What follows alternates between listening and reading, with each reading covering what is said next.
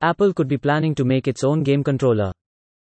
If we consider the recent patent granted to the United States based tech giant Apple, it could be planning to launch its own game controller. This patent was filed on August 27, 2021. It was granted by the US Patent and Trademark Office and the European Patent Office to the tech company on March 31, 2022.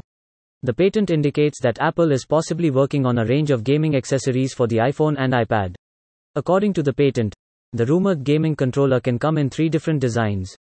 The first design is very much similar to Microsoft's Xbox controller, which includes a thumb and a control button. The tech giant already supports Sony's PlayStation and Xbox controllers with its devices. The second patent design is like the Nintendo Switch gaming console. This gaming console features a snap on design along with two modular controller units to the end of the controller. A similar controller was seen in ROG phones by Asus known as Kunai Gamepad. The third design is like a folding pad similar to the iPad's flip cover. As per the pictures, the cover flips out to present the interface along with a touch panel in between.